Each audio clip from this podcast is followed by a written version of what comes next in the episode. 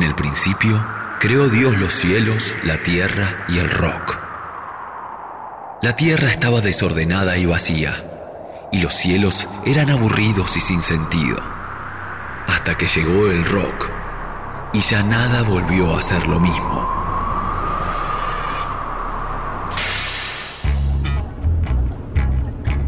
Buenas, ¿cómo andás? Soy Nico Epstein y te comparto Uno para el Bondi. El libro que te voy a recomendar hoy es Cómo vino la mano, de Miguel Greenberg, reeditado por Gourmet Musical en 2015. La primera edición de este libro es del año 77 y su título inicial fue La música progresiva argentina. El Cómo vino la mano estaba entre paréntesis, y como en algunas canciones, terminó siendo más importante que el título original. Es un libro que tuvo muchas reediciones a lo largo de varios años, y en cada una fue sumando prólogos con análisis o el punto de vista de la época sobre el contexto social y el ambiente musical. El autor, Miguel Greenberg, además de ser un reconocido periodista y fotógrafo, es uno de los responsables e impulsores de nuestro rock. Primero porque formó parte del movimiento con Morris, Pipo Lernoux, Miguel Abuelo, Tanguito, Javier Martínez y Luis Alberto Spinetta, entre muchos otros, por la adopción del idioma castellano como lengua del rock nacional. Greenberg entrevistó por muchas horas al flaco y logró declaraciones profundas acerca del arte. Por ejemplo, dice que para crear cosas hermosas hace falta tener una vida hermosa. Y depende de estar acompañado por alguien que te quiera bien y de tener una vitalidad para vivir esa intensidad. El flaco cuenta en el libro dejando en claro que los orígenes del rock argentino son Los Gatos Salvajes, Manal y Almendra. De su banda, cuenta que primero compartieron la búsqueda artística, filosófica y espiritual, y en consecuencia, más tarde se materializó en la música de Almendra.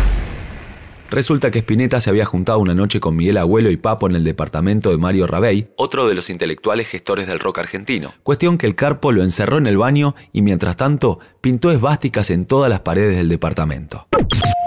Charlie aparece de muy buen humor en el libro, muchos comentarios positivos, como el disco que sacó el año que Greenberg le hizo la entrevista que publicó en este libro, en 1990, Filosofía Barata y Zapatos de Goma, disco del que estás escuchando Me Siento Mucho Mejor.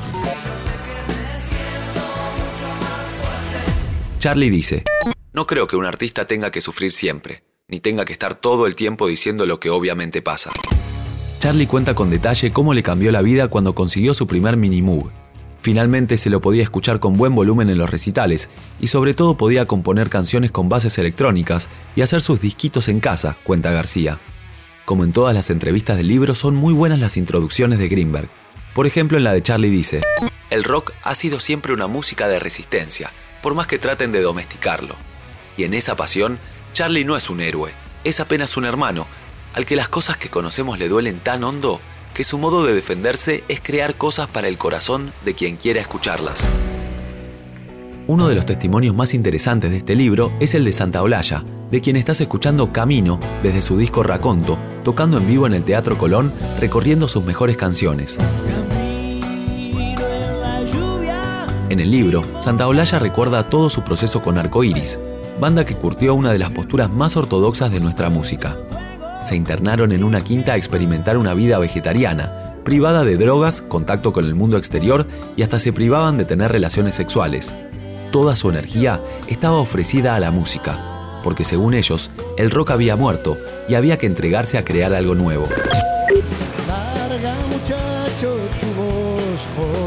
Greenberg también entrevista a León Gieco en el año 78, momento de alegría por el Mundial pero de mucha censura en la música, y Gieco confiesa las ganas que tenía de irse a otro país, aunque se le complicaba por su contexto familiar. Y la charla resulta muy interesante para entender lo complicada que era la situación para los músicos en esa época.